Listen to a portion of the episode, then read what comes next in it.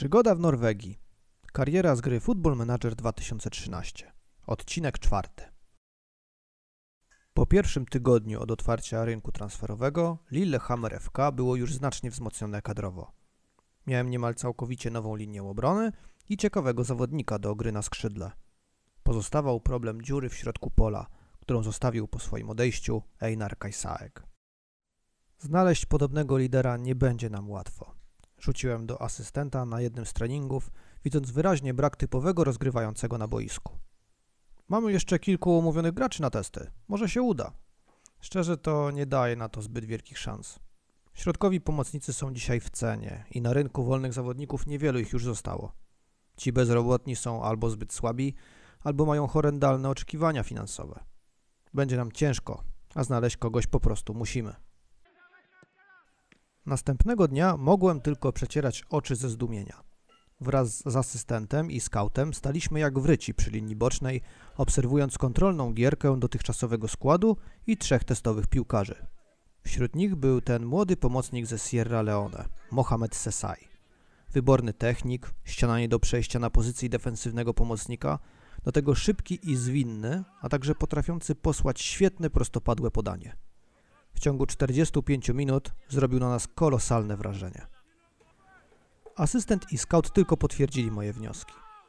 Od razu posłałem pierwszego z nich do sekretariatu, by poprosił o przygotowanie umowy. Trzeba było działać szybko, by zaklepać taki diament.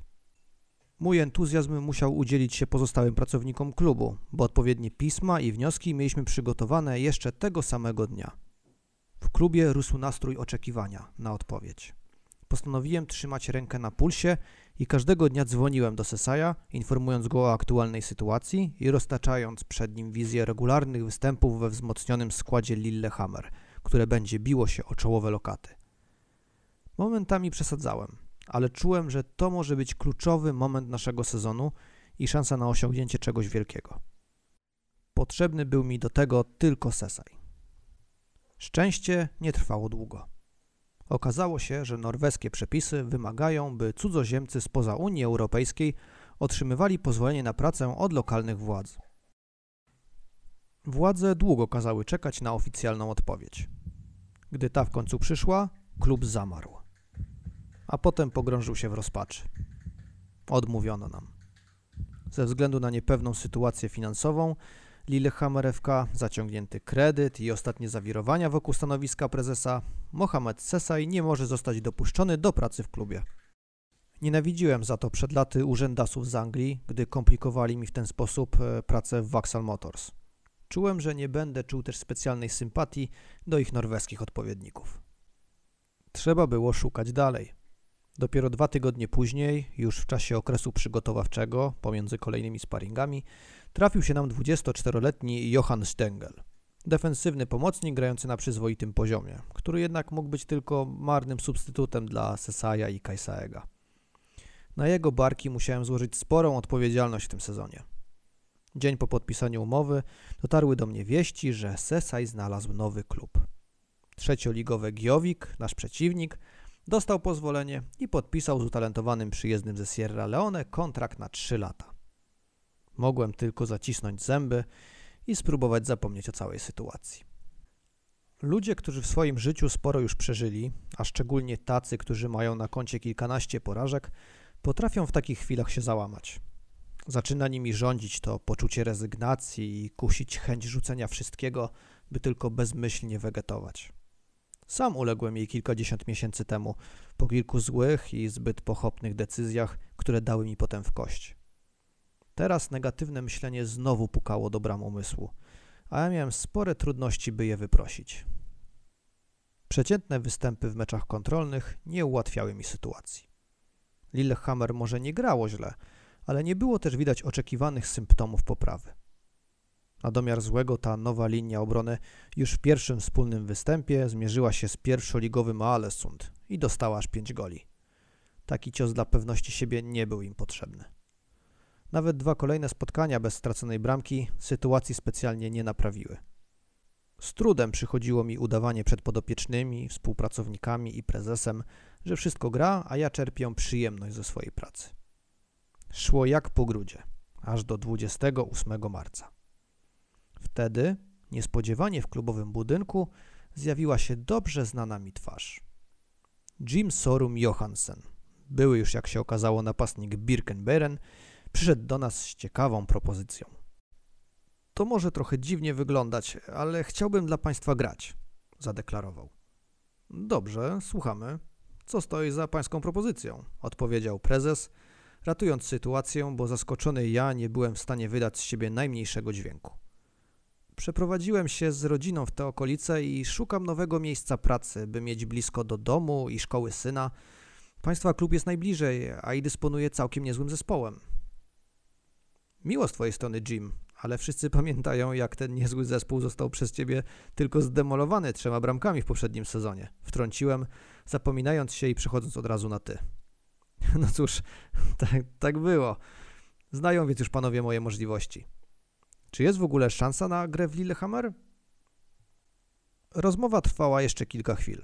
Prezes poprosił gościa o opuszczenie pokoju na chwilę, by na spokojnie skonsultować się ze mną. Świetny piłkarz, profesjonalista, doświadczony. Wymieniłem Stefanowi pokrótce atuty Johansena. Okej, więc podpisujemy umowę, odparł. Lillehammer FK doczekało się więc i swojego spektakularnego transferu. Jeden z najskuteczniejszych graczy poprzedniej edycji rozgrywek dołączał do zespołu, a ja na nowo zaczynałem wierzyć, że to nie musi być sezon morderczej walki o każdy punkt. Może z Sesajem byłoby łatwiej, ale i bez niego kadra ma potencjał na górną połowę tabeli. Teraz wszystko w moich rękach i właściwym ustawieniu tej machiny. Trzeba było popracować nad taktyką i jak najszybciej znaleźć właściwe ustawienie dla nowych nabytków. Sytuacji na pewno nie ułatwiał mi fakt, że do końca okresu przygotowawczego pozostały tylko 2 spotkania, a potem czekał nas już oficjalnie inaugurujący sezon walki o trofea w Norwegii, pierwszy mecz Pucharu Krajowego z Randaberg. Nie mogłem więc przekombinować. Zdecydowałem się jedynie na drobne korekty w ustawieniu, zrzucając nieco obowiązków z barku Spare, zmieniając sposób gry środkowych pomocników i polecając skrzydłowym nieco inne rozgrywanie akcji z Johansenem. W porównaniu do moich dotychczasowych napastników, Dodseta i Tiki Radstodera, poruszał się on po boisku inaczej i był bardziej lisem pola karnego niż graczem szukającym piłki na 30 metrze. Do życia potrzebował więc dobrych podań i mocnych wrzutek na 10 metr. O te mieli właśnie zadbać Skagewang, Geilo czy HR. W towarzyskich grach z amatorami wyszło to nieźle. 1-1 z Oslo City i 3-0 z Biri nie było najgorszym osiągnięciem mojego zespołu. Zostały 3 dni do potyczki z Randaberg. Zleciały nam one na zgrywaniu się w wewnętrznych gierkach i ćwiczeniu stałych fragmentów gry, a więc typowej pracy przed sezonem. 9 kwietnia wsiedliśmy w autokar i wyruszyliśmy na zachód, gdzie czekał nas pierwszy sprawdzian. Wielkie otwarcie kolejnego etapu projektu Lillehammer FK, które z moją pomocą pragnie zbudować prezes Tomas. Dało się poczuć na barkach ciężar gatunkowy tej potyczki.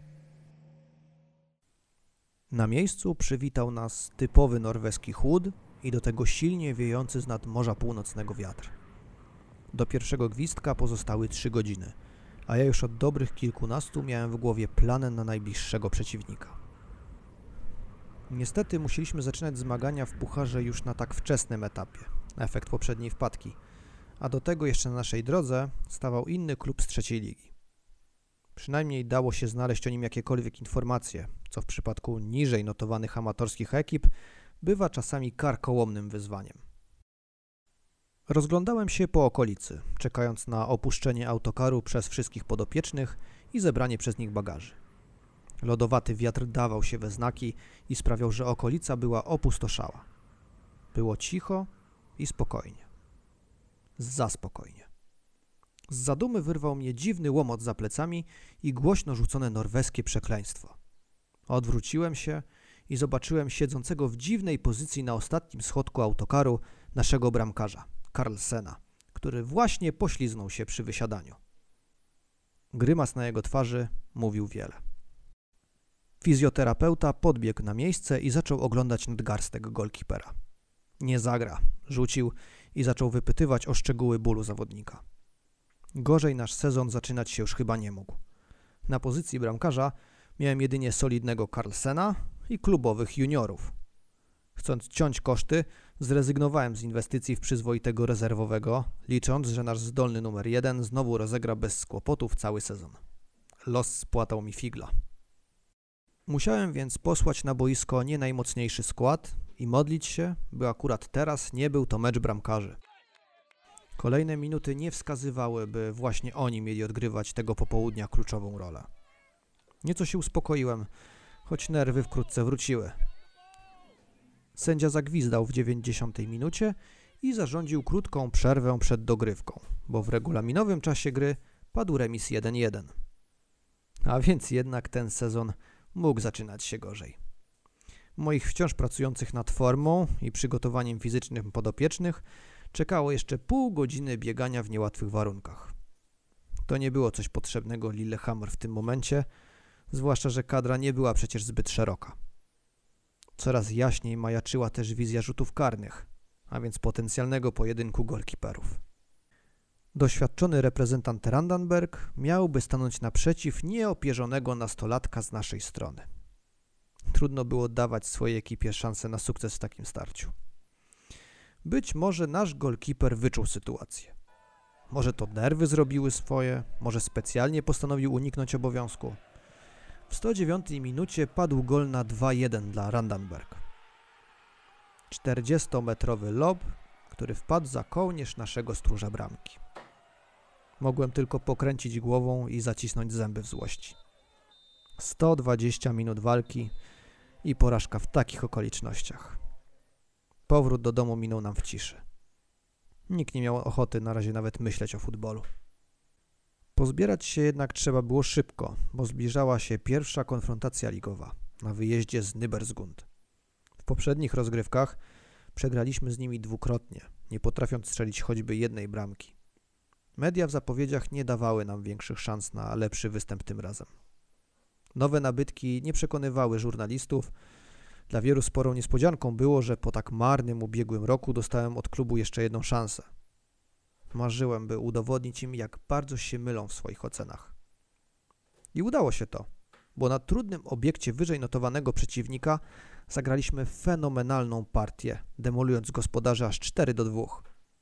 To był pokaz umiejętności przede wszystkim Jima Soluma Johansena, który zadebiutował w barwach Lillehammer w lidze hat-trickiem, szybko podbijając serca garstki obecnych na obiekcie kibiców. Po meczu większość obserwatorów i kibiców nazywała wynik sensacją i skupiała swoją uwagę przede wszystkim na marnym występie Nybergsund. Mało kto traktował ten wynik jako zapowiedź pozytywnych zmian w moim zespole i pokaz jego ambicji w tym sezonie. Bardziej był to wypadek przy pracy gospodarzy niż nasz sukces. Tak to już bywa, że na opinię pracuje się długo, a psuje ją sobie się w kilka chwil. Czekał nas więc sezon ciężkiej pracy, by przekonać do siebie dziennikarzy i kibiców. To była dobra motywacja dla całej naszej grupy. W kolejnych tygodniach nie zwalnialiśmy tempa i powtarzaliśmy świetne występy, wprawiając obserwatorów w coraz większą konsternację. Dziennikarze jeszcze przez pierwsze kilka rund robili z tego wielką sprawę, prześcigając się w naładowanych emocjami nagłówkach, w których opisywali kolejny szokująco dobry występ Lillehammer FK. W końcu jednak im się znudziło i chyba zaczęli traktować mój zespół jako jedną z głównych sił rozgrywek grupy pierwszej w tym sezonie. Nie byliśmy jednak jedyną niespodzianką. Równie dobre wyniki notował Beniaminek Jevnaker, a więc obecny pracodawca Einara Kaisæga. Nasze spotkanie, tym razem już w roli przeciwników, zbliżało się wielkimi krokami. Wcześniej jednak przez moment moja 11 została nawet ligowym liderem, notując cenny remis z Moss.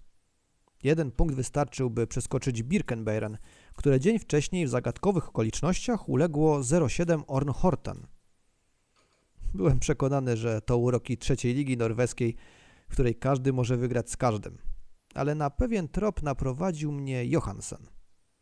Dobrze wiedział, co naprawdę dzieje się u byłego pracodawcy i choć nie o wszystkim chciał opowiadać, to zasugerował, że piłkarze potrafią szantażować zarząd w kwestiach premii i czasami wymuszać ją odpowiednimi środkami.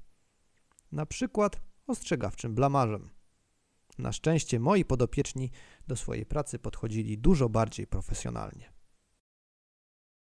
Triumf nad Mjöndalen był ważnym wydarzeniem dla Lillehammer FK. Tym zwycięstwem klub pobił swój rekord spotkań bez porażki. Do tego okazało się, że 615 kibiców obecnych tego dnia na stadionie stanowi nowy rekord frekwencji w historii klubu. Prezes miał mnóstwo powodów do zadowolenia. Dla mnie to spotkanie stało się szansą, by wykazać się kunsztem trenerskim i przynajmniej na pewien czas zamknąć usta krytykom, którzy od miesięcy negatywnie oceniają moją pracę. To moje decyzje taktyczne, przede wszystkim ta dotycząca wpuszczenia na boisko na pozycję cofniętego napastnika Dodseta, zapewniły nam cenne 3 punkty. Lawina dobrych wiadomości i kolejnych sukcesów sprawiała, że chciało się żyć, a każdego poranka wstawałem do pracy pełen entuzjazmu. Nie miałem tak od lat. Pod koniec maja w końcu zyskałem szansę na spotkanie ze swoim dawnym asystentem. Pojechaliśmy do rewelacyjnie spisującego się pod wodzą Einara Kaisæga Jevnaker, by walczyć o kolejne ligowe punkty. Miałem szczęście, że moja ekipa w tym sezonie odpaliła i prezentowała się tak solidnie, bo inaczej miałbym problem ze spojrzeniem w twarz dużo mniej doświadczonemu szkoleniowcowi. A tak mogliśmy obaj wymienić kilka zdań, czując wewnętrzną dumę ze swojej pracy. Einar tradycyjnie był do bólu nieskromny i zaraz po wymianie uścisków dłoni zapytał, jak oceniam wysoką formę prowadzonej przez niego 11. Cały Kaisæg. Do bólu nieświadomy faktu, jak narcystycznie momentami brzmiał. Na boisku wyraźnie widać było od pierwszej minuty, że mierzą się 2 jedenastki w dobrej formie. Obie potrafiły tworzyć ciekawe akcje w ofensywie i zaskakiwać sposobem rozegrania stałych fragmentów gry. Po trafieniu Skagewanga szybko wyszliśmy na prowadzenie, ale rywale nie potrzebowali wielu minut, by wyrównać. Potem sytuacja się odwróciła i przez moment to my ścigaliśmy wynik. Drugie trafienie naszego skrzydłowego przywracało sytuację sprzed pierwszego gwizdka. Kibice mieli czym się ekscytować. Odważyłbym się nawet powiedzieć, że i europejscy kibice byliby zadowoleni z jakości widowiska, bo momentami nie dało się zauważyć, że to trzecia liga. No może za wyjątkiem murawy i maleńkiego stadioniku Jevnaker, który wyraźnie sugerował niski budżet klubu. Remis 2-2 przyjąłem z zadowoleniem, choć dużo bardziej szczęśliwy z niego musiał być Hierman. Lewy obrońca miał kolejny już kiepski dzień i pozwalał przeciwnikom zdecydowanie na zbyt wiele na swojej stronie boiska. Znów musiałem go ratować przed linczem ze strony fanów zmianą w okolicach 60. minuty. Doświadczony Bierke wprowadził potrzebny spokój i pozwolił nieco uspokoić się Sparę, który po 4. z rzędu rozpaczliwej interwencji, naprawiającej błąd kolegi, miał wyraźną ochotę zrobić mu krzywdę. Na szczęście nasz stoper to profesjonalista i sportową złość zostawił na boisku. Odprawa po spotkaniu przebiegła więc spokojnie. Sezon układał się na razie po naszej myśli. Najlepszym tego dowodem był fakt, że w końcu zaczęliśmy też mieć na boisku trochę potrzebnego szczęścia i zdobywaliśmy punkty w fartownych okolicznościach, nawet gdy wyraźnie nam nie szło. Tak było w starciu z liderem z Raufoss, z którym zdobyliśmy punkt, choć nie oddaliśmy nawet jednego celnego strzału na bramkę. Samobój strzelony przez defensywnego pomocnika wystarczył. To spotkanie tylko potwierdziło moje spostrzeżenia odnośnie napastników. Dopóki w ataku jest Jim Solum Johansen, mogę być spokojny o ofensywę. Ale jak go już zabraknie... Dodset i Tiki Radstoder, choć na treningach wypadali niewiele gorzej, to już w czasie meczów zawsze prezentowali się dużo słabiej od swojego doświadczonego kolegi. Brakowało im pewnego zmysłu, umiejętności właściwego ustawienia się w polu karnym i potrzebnego opanowania na 11 metrze. W efekcie dużo rzadziej dochodzili do sytuacji strzeleckich i zbyt często je marnowali. Licząc na dalsze sukcesy, musiałem zacząć myśleć o nowym atakującym. Może latem znajdzie się jakiś talent, który zachęcony występami Lillehammer w pierwszej połowie roku zechce podpisać kontrakt i kontynuować swoją karierę właśnie na Stample Setcie? Mocno trzymałem za to kciuki. Wakacje zapowiadały się nad wyraz ciekawie i już szykowałem się na walkę o każdy dostępny na transferowym rynku talent. Koniec części 4. Dziękuję za wysłuchanie 4. epizodu opowiadania Przygoda w Norwegii, w którym opowiadam historię polskiego szkoleniowca prowadzącego Lillehammer FK. Jeśli podobają Ci się takie słuchowiska i nie chcesz przegapić następnych materiałów, zasubskrybuj kanał i kliknij w ten słynny dzwoneczek. Tekstowe wersje opowiadań na bazie gier, w tym Football Managera 2019 czy Red Dead Redemption 2, znajdziesz na blogu gralingrad.pl, do którego link jest w opisie filmu. Zachęcam też do śledzenia profilów bloga na Facebooku, Twitterze i Instagramie, gdzie regularnie dorzucam ciekawostki i newsy dla graczy oraz członków społeczności Gralingradu. A jeśli szukasz większych ilości dobrych treści, odwiedź patronów bloga, Czarnego Wilka i Kuby z kanału JKB, którzy serwują masę dobrych wpisów i filmów. Dzięki za uwagę i do usłyszenia wkrótce.